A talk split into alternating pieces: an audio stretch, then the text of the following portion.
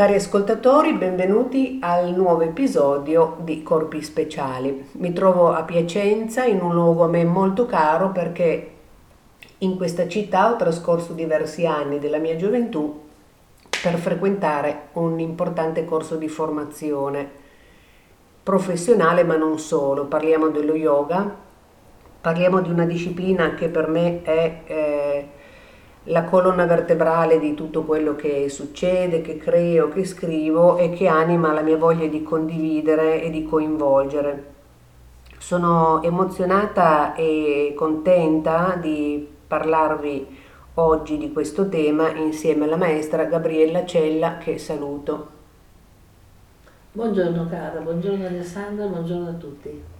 Bene, noi ci siamo, non ci siamo viste per eh, un lungo tempo perché eh, le condizioni non ce lo permettevano, ma finalmente ci siamo proposte di condividere questo momento di presenza, eh, anche se lontani e molto vicini attraverso la parola, attraverso l'ascolto, perché eh, sentiamo che nel campo che abbiamo condiviso e continuiamo a condividere, che è questo meraviglioso mondo dello yoga, c'è un po' di, eh, un po di turbolenza e un po' di confusione per, per tanti motivi, ma non è di questo, su questo che partiremo. Io vorrei chiedere a Gabriele innanzitutto come stai? Benissimo, Benissimo, grazie. A parte questo periodo così scuro per tutti quanti, ho cercato attraverso lo yoga di mantenere sempre un mio equilibrio.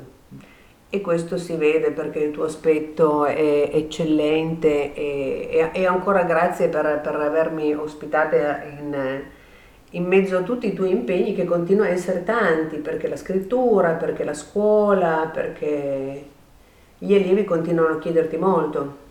Sì, però sai, io amo molto i miei, tutti i miei allievi e poi amo molto questa pratica perché mi permette di imparare continuamente, finché abbiamo curiosità di imparare eh, tutto va benissimo. Senti, io vorrei intanto che tu mi parlassi degli anni della formazione. Che cos'era la formazione per una donna, una giovane donna, una ragazza che aveva scoperto questa passione in un paese come l'Italia dove non, non c'era come c'è adesso una scelta notevole di alternative e di stili di yoga, quindi a un certo punto tu partisti per andare a Rishikesh, mi piacerebbe uno spaccato di, parliamo quali anni?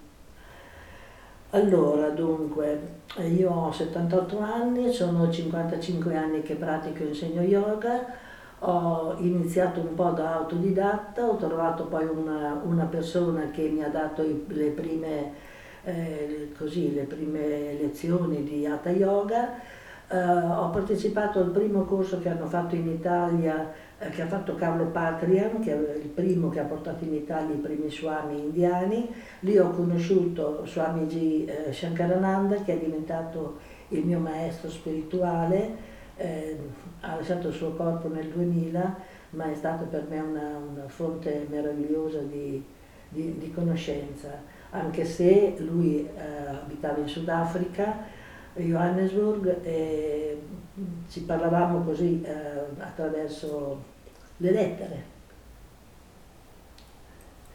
E, e quindi e poi allora eh, l'ho conosciuto qui appunto in Italia, ho voluto rivederlo eh, in, in, India e ho deciso di partire e sono andata in India.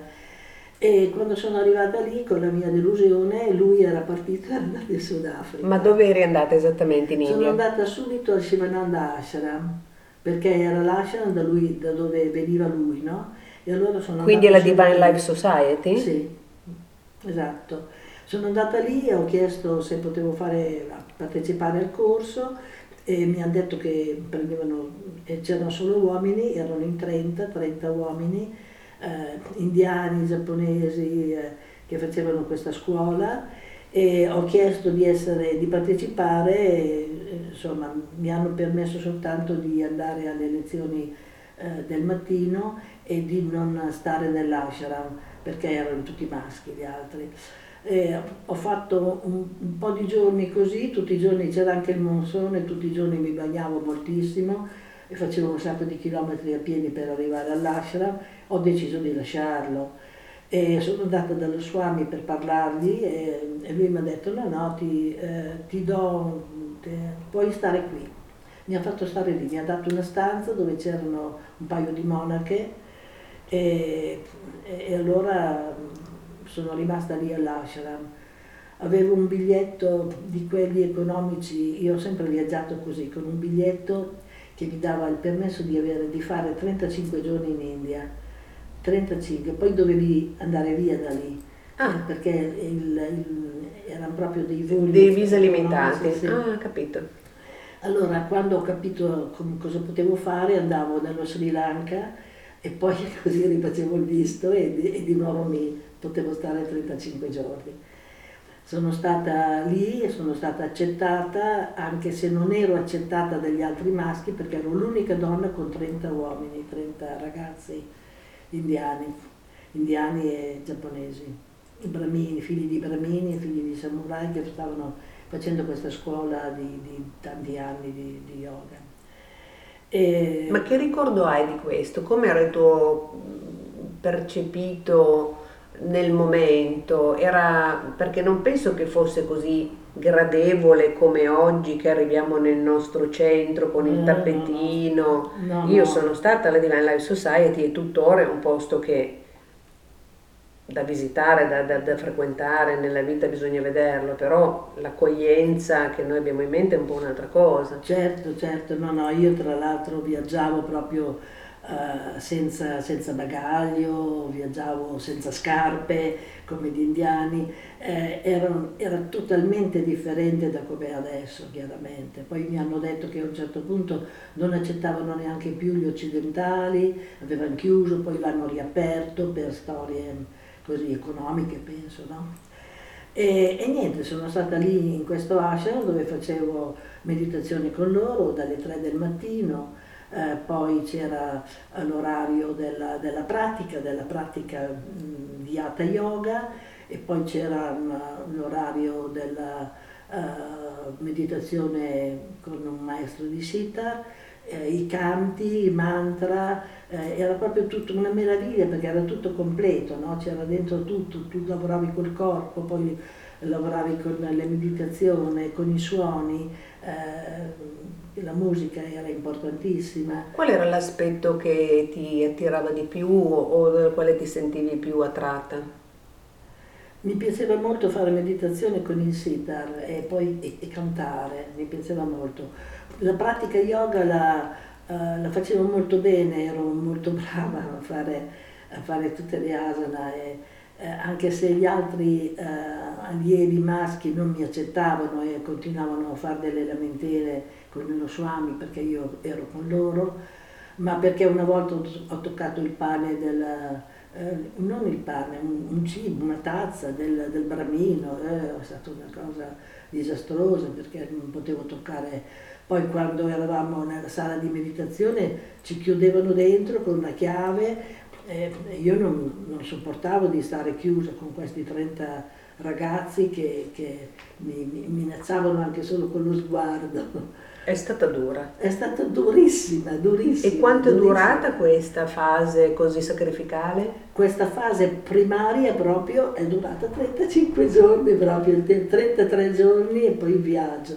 proprio il primo approccio che ho avuto con l'India. Con la complicazione anche della pratica col monsone, che non esatto. è per chi arriva esatto. dall'Occidente, eh, insomma. Esatto, sì, sì, è stata dura a tutti i livelli. Poi questo come prima volta, poi io sono tornata tante volte in India eh, perché mi incuriosiva anche vedere eh, le varie scuole di yoga. Ma non più lì? Lì non sono mai più mai tornata, più tornata. no. no. Però questo ha creato una fortissima impronta dalla quale poi hai sentito l'impulso a seguire poi altre sì, sì, eh, più che altro io devo dire che praticavo molto per conto mio, però eh, poi andavo in India anche per verificare un po' se il mio cammino era corretto, se facevo delle cose strane, insomma mi piaceva verificare. E poi ho avuto appunto, sono stata in tanti differenti ashram e anche in posti dei sadhu, ho vissuto anche delle esperienze straordinarie con dei sadhu eh, anziani che vivevano nelle grotte, sono stata con loro. Ho fatto tante esperienze. La foresta. La foresta. A pensare, sinceramente, mi sembra di aver sognato, a volte credo perfino di aver sognato di non essere stato effettivamente in questi posti così particolari. Lo dico per eh, coloro i quali non hanno ancora avuto modo di conoscere Gabriella Cella, che eh, quanti libri hai scritto a oggi? Oggi sono arrivata a 40 pubblicazioni. 40 pubblicazioni. E quindi invito a tutti coloro i quali vogliono saperne di più, ma spero incuriositi da questa nostra chiacchierata che chiaramente non può essere esaustiva, ma vi vuole, vi vuole dare una, una forte testimonianza su cosa può significare uno yoga vissuto e costruito proprio sul con, con quello che sono le caratteristiche del nostro tema, corpi speciali, cioè di mettersi in gioco in prima persona con sacrifici, con rinunce e con, eh, con degli ostacoli comunque non così banali da superare. No, che... no, anche perché io a casa avevo, avevo un figlio anche, che per fortuna tenevano i miei genitori che erano giovani, però io avevo anche questo, insomma ogni volta tornavo per il fatto che avevo il figlio. Se non avessi avuto il figlio penso che sarei stata lassù a fare il sadhu anch'io. Eh sì, e quindi quando sei ritornata è nata poi l'esigenza della scuola di sì. creare una formazione. La scuola di Gabriella Cella Yoga Ratna si contraddistingue per una forte eh, matrice di originalità e adesso dacci qualche tratto che ha distinto la tua scuola e l'ha resa così unica e, e solida. Sì, lavorando insomma, su una disciplina che era prettamente maschile, noi sappiamo benissimo che lo yoga era fatto dal, dall'uomo in funzione dell'uomo, del maschio. E, e, essendo donna, mm, sì, all'inizio senz'altro avevo bisogno di fare un po' la guerriera, difatti sono stata anche allieva di Yengar. Eh, poi ho capito che hai conosciuto? Che, che ho conosciuto, ho lavorato, ho praticato con lui. A. A Puna. A Puna dove c'era anche Osho. Che non hai conosciuto? Che ho conosciuto. Che hai conosciuto? Sì, anche Osho, sì. E praticamente vedendo questa matrice così maschile ho voluto andare a vedere anche, a scandagliare un po' il mondo femminile. Difatti io lavoro particolarmente sulla simbologia, su quello che è il simbolo che è dentro ognuno di noi e che attraverso questa pratica che ho creato eh, possiamo far affiorare, portare in superficie. Ecco. Senti, scusa l'inciso, perché ancora oggi lo yoga è praticato sia in Occidente che, e non solo, a quanto mi risulta, più dalle donne che dagli uomini? Ma io credo che sia perché ehm, le donne sono, più, sono in grado di, di guardarsi dentro, di di maggiore introspezione, insomma, si ascoltano, si guardano. Eh, l'uomo no, l'uomo non è, non è così. Eh, l'uomo non, non, è in grado, non tutti, eh, perché devo dire io ho, degli allievi, ho avuto degli allievi meravigliosi in questi anni, eh, però in generale l'uomo non si ascolta e non si guarda dentro. Insomma. Lo fa con più difficoltà, diciamo. Esatto.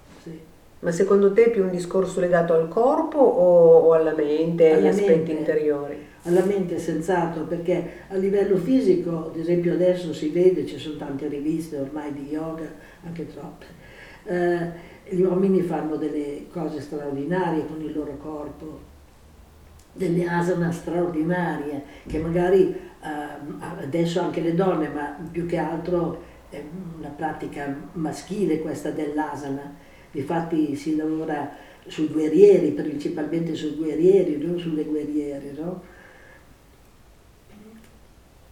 E quindi la, la, preponderanza al momento è ancora femminile. Io sì. vorrei chiederti, vabbè abbiamo nominato Osho, vorrei sapere se, così una, una nota su questo incontro perché...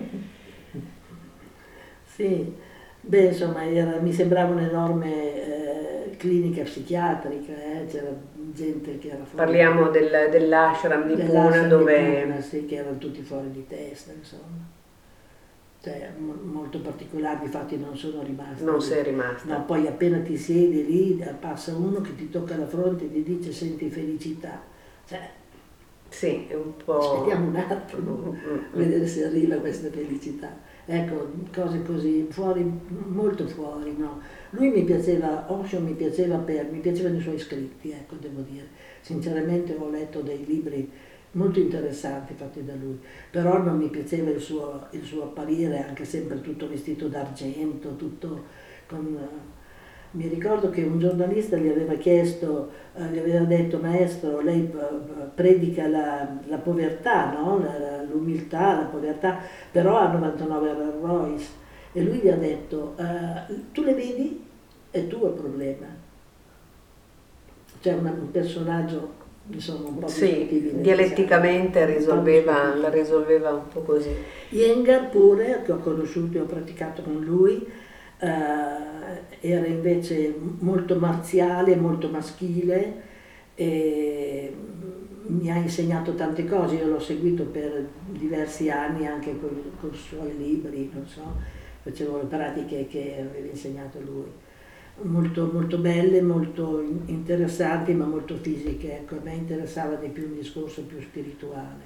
Ed è quello che, che poi è integrato nella tua metodica che esatto. cura tutti gli aspetti, si passa attraverso il corpo, però abbiamo meditato tanto, abbiamo lavorato tanto sugli aspetti sottili, sulla cultura dello yoga, perché esatto, esatto. grazie alle, agli insegnamenti di Mariglia Albanese, che è la, la, la storica e, e indologa che Tuttora tieni corsi per la formazione? Sì, lei è stata la mia docente, io ho fatto l'ISMEO a Milano e, andata, e lei era stata la mia docente. Da allora siamo diventate molto amiche, abbiamo scritto tante cose assieme, anche libri assieme abbiamo scritto e poi abbiamo lavorato tanto assieme, una persona straordinaria.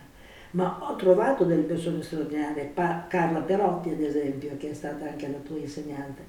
Lei, ha, ha, lei è piacentina di origine e ha presentato, ha voluto lei presentare il mio primo libro Yoga e Salute, sì. e con lei ho fatto diversi seminari, lei mi ha portato anche eh, in Francia a, a, a conoscere il suo maestro. Eh, io, Jean Klein. Jean Klein. Io ho praticato anche con, con lei per, eh, con la guida di, di Jean Klein. E parliamo degli anni 70, dico bene? Sì, sì. Metà sì, anni 70? Sì, adesso non ricordo mai esattamente quando, ma sì.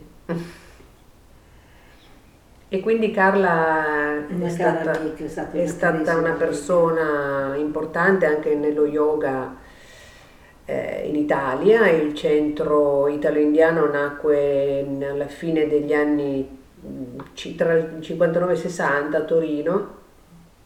E cercate anche Carla Perotti in rete, vedrete che troverete dei documenti interessanti io lo dico per i giovani praticanti e chi si sta avvicinando allo yoga e vuole avere una visione un po' allargata, eh, non, non, perdete di vista quelle che sono le radici di quello che oggi è lo yoga, perché per arrivare fino qui, per avere delle sintesi efficaci, ci sono stati degli insegnanti che hanno macinato tantissime certo. eh, chilometri e anche metodiche, perché... Mm il sanscrito si studiava in un posto, poi eh, un certo aspetto dello yoga lo facevi con un altro maestro. Un altro maestro.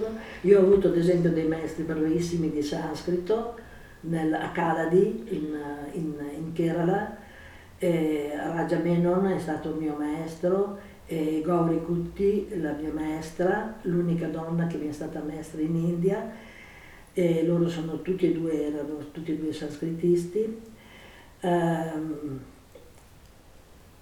volevo dire qualcosa. Eh no, ti avevo... Ah sì, per i personaggi, perché mi è venuto in mente con la Carla, con la, con la Carla mi è venuto in mente anche, eh, non so, Sergiano Lorini, che era, per me è stato un bravissimo maestro di Ayurveda, era un medico, psichiatra, che anche lui ha lasciato il suo corpo Eh, sì, mi sono accorta che continuo a parlare di persone che hanno lasciato il corpo e d'altra parte... D'altra parte gli insegnamenti, eh, però guarda, continuiamo comunque a vivere di rendita di cose eh. scritte da chi fisicamente non c'è più, quindi certo, eh, certo, certo.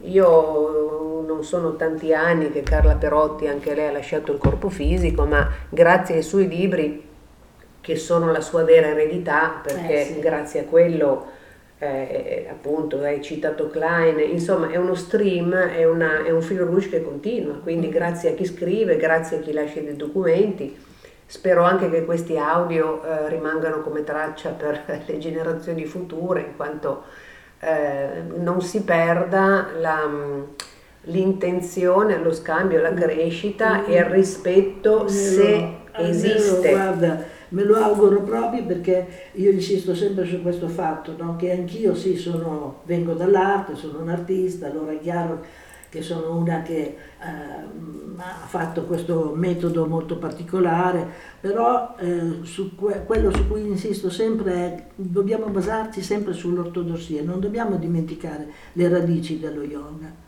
invece purtroppo adesso sono dimenticate, adesso la maggior parte delle persone che fanno yoga fanno una pratica fisica, no? C'è molta ginnastica anche bella se vuoi, però che si allontana da quella che è la tradizione. Io invece insisto sempre sul fatto che anche i miei, quello che io faccio, i seminari che faccio, sempre, c'è sempre in sottofondo, in sottofondo la tradizione ortodossa dello yoga, da cui non dobbiamo allontanarci, perché altrimenti non è più yoga, no? E, e, per quanto riguarda il rapporto tra l'insegnante e l'allievo, avresti voglia di dare qualche... Guarda, io sono convinta che se uno è un bravo allievo può diventare un bravo insegnante, se non è un bravo allievo non potrà mai diventare un buon insegnante. Io sono convinta di essere stata una brava allieva mi, piace, mi, piaceva molto farla lieva, mi, mi, dispiace adesso che non posso più farla, no? perché è molto interessante, è molto bello lasciarci guidare, farci guidare. E... Si sente la responsabilità del, dell'essere una guida, cioè sì, certo, a questo certo. punto... Mi piace molto insegnare perché continuo ad imparare e, e, finché si impara secondo me va molto bene, no? va molto bene finché siamo eh, curiosi, finché cerchiamo eh, di perfezionare la nostra pratica, eh, va, va, molto bene. E quindi qual è l'allievo che ti rappresenta, che rappresenta meglio la scuola, diciamo così? Qual è l'allievo che eh, corrisponde meglio a quello che sono i tuoi insegnamenti? Guarda, io prima di tutto eh, insisto molto sulla libertà, lascio molta libertà, libertà assolutamente di esprimersi, anche se ho una base, appunto, ripeto, sull'ortodossia e sull'ata yoga, però eh, gli allievi più bravi sono quelli che appunto, che come me possono sentirsi liberi, come te, no?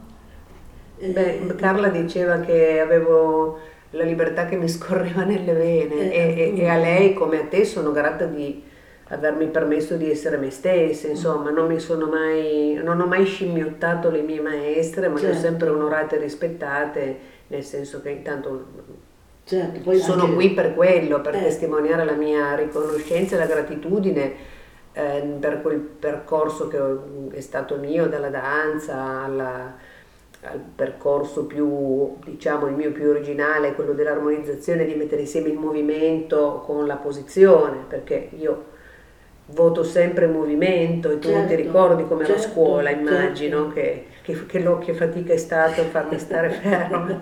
certo, beh, quello devo dire che il movimento ha aiutato anche me perché a un certo punto ehm, ero anche stanca di tutta l'immobilità che mi imponeva lo yoga classico, ho voluto fare un po' di, di il Tai Chi ad esempio con Muradov perché eh, volevo sentire il movimento, ecco Uh, tu sei stata molto brava a seguire nonostante appunto il tuo... È stata durissima, eh, è però stata durissima. Hai, fatto anche, hai fatto anche docenza nella scuola eh, e questa è sempre la mia libertà che, la libertà che lascio, no? Io cioè... sono stata molto sfidata dallo yoga e permetto un piccolo inciso personale, eh, spesso mi si guardava con ammirazione per come eseguivo le posizioni ma per me quello non rappresentava nulla perché certo. venendo dalla danza e dal balletto e per me le posizioni erano insapori, mm.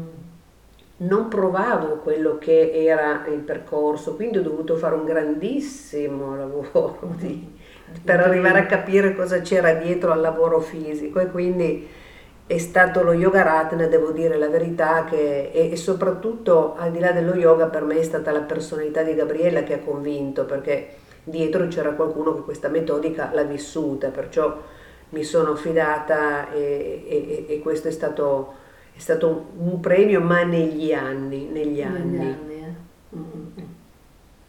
Certo e quindi sono ben contenta che la scuola continui e consiglio ovviamente a chi vuole, servire, che, chi vuole perseguire con, eh, con, qualità la propria intenzione di magari diventare insegnante di yoga, innanzitutto praticarlo su di sé il più a lungo possibile, ma sotto, sotto una guida, perché... Certo, all'inizio è importante averlo in una disciplina così complessa perché non è una disciplina facilissima.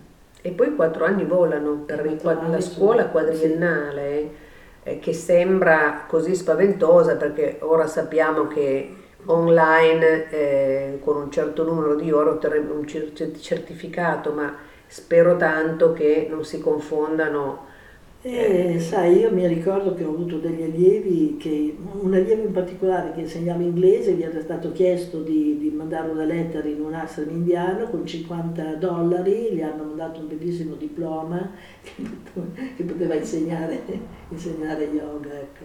Eh sì, c'è un po' questo mito, ah, quella persona insegna bene lo yoga perché è stato in India.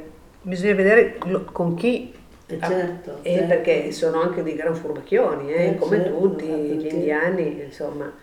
Io mi ricordo in un ashram in Kerala dove c'era un grande cartello, c'era un ashram con un guru chiaramente, e c'era un grande cartello con scritto che potevano um, attivare la Kundalini, che con un corso velocissimo potevano curare. Allora io quando ho visto il cartello mi sono messa a ridere, no? E lo Swami è venuto fuori e mi ha detto perché ridi? E gli ho detto per questa cosa che hai messo, no? delle Kundalini. E lui ha detto agli occidentali piace così. Eh. No, per loro va bene così. E quindi loro come, come esperti di marketing eh, fanno, fanno ben Senti, ehm, ti trovi in ottima salute, hai un aspetto vitale, eh, sei il ritratto di quello che dovrebbe essere un risultato di una pratica. Quanto pratichi tu? Dunque, che cos'è la tua pratica personale? La mia pratica personale non l'ho mai tralasciata neanche per un giorno perché anche quando ho avuto un piccolo incidente che mi sono fatto una frattura nel bacino, io tutti i giorni praticavo, non le asana, chiaramente perché non potevo farle, però praticavo pranayama, facevo meditazione e io ogni giorno, anche stamattina, prima che arrivassi tu, io faccio la mia pratica. Chiaramente l'ho modificata a seconda della mia età, delle esigenze del mio corpo in tutti questi anni, però è fondamentale che si faccia pratica ogni giorno. È una pratica più fisica o una pratica più... È una pratica non, non così tanto fisica, non chiaramente come prima, lavoro molto sul respiro, eh, sì, principalmente sul respiro, si basa sul respiro e sulla meditazione chiaramente. Eh, però qualche asana la faccio, mm, qualche asana la faccio tutti i giorni perché è importante partire dal corpo. Lo yoga ci insegna di, di, partire dal corpo e secondo me è molto importante questo. Qual è la tua prakriti, la tua, mm, la, la tua forma ayurvedica? Che cosa ti aveva diagnosticato Lorini? Un tridosa Ah. Che, sì, un tridosa, però eh, secondo me eh, c'è il eh, positivo e il negativo. Tra l'altro con Lorini ho fatto una bellissima conferenza qua a Piacenza. Eh. Mi piacerebbe, mi avevi detto che avevi una foto, ricordati poi di eventualmente se, se ce l'hai da qualche Eh, parte. No, non ce l'ho la foto. No, no. volevo dedicare a, a- a lui anche una... No. Avevamo fatto questa conferenza a Piacenza e avevamo proprio eh, fatto il pieno, ecco, è stato molto bello, molto interessante. Poi lui era molto... si- si- lo ascoltavi Molto volentieri. simpatico, sì, sì, sì, sì. Oltre che era un bravissimo medico. Eh sì, eh sì. È Adesso... stata una grande perdita, secondo me, per... eh, ehm, Poi hai anche per insegnato tanti anni nella scuola, io avevo fatto la tesi Sì, con lui sì, sulla sì, Ayurveda e era stato un percorso molto Sì, interessante. sì. Quali sono i tuoi progetti eh, futuri? Guarda, un io- libro, mi hai detto. Sì, appena, ho, ho finito un altro libro sì, che, che parla della, della magia, la magia dello yoga Rahma, chiaramente. Ecco, ho cercato tutte delle forme, le forme più magiche che, che ci portano l'induismo e le ho messe in, una- in un piccolo manuale come faccio io. Io faccio sempre dei manuali eh, piccoli, anche se è uscito quel librone grande, nel librone grande ci hanno messo sette dei miei, dei miei libri. Un'enciclopedia. L'hanno chiamata l'enciclopedia dello yoga, mi sembra, no? Il grande libro dello Il grande yoga. libro dello yoga. Sì.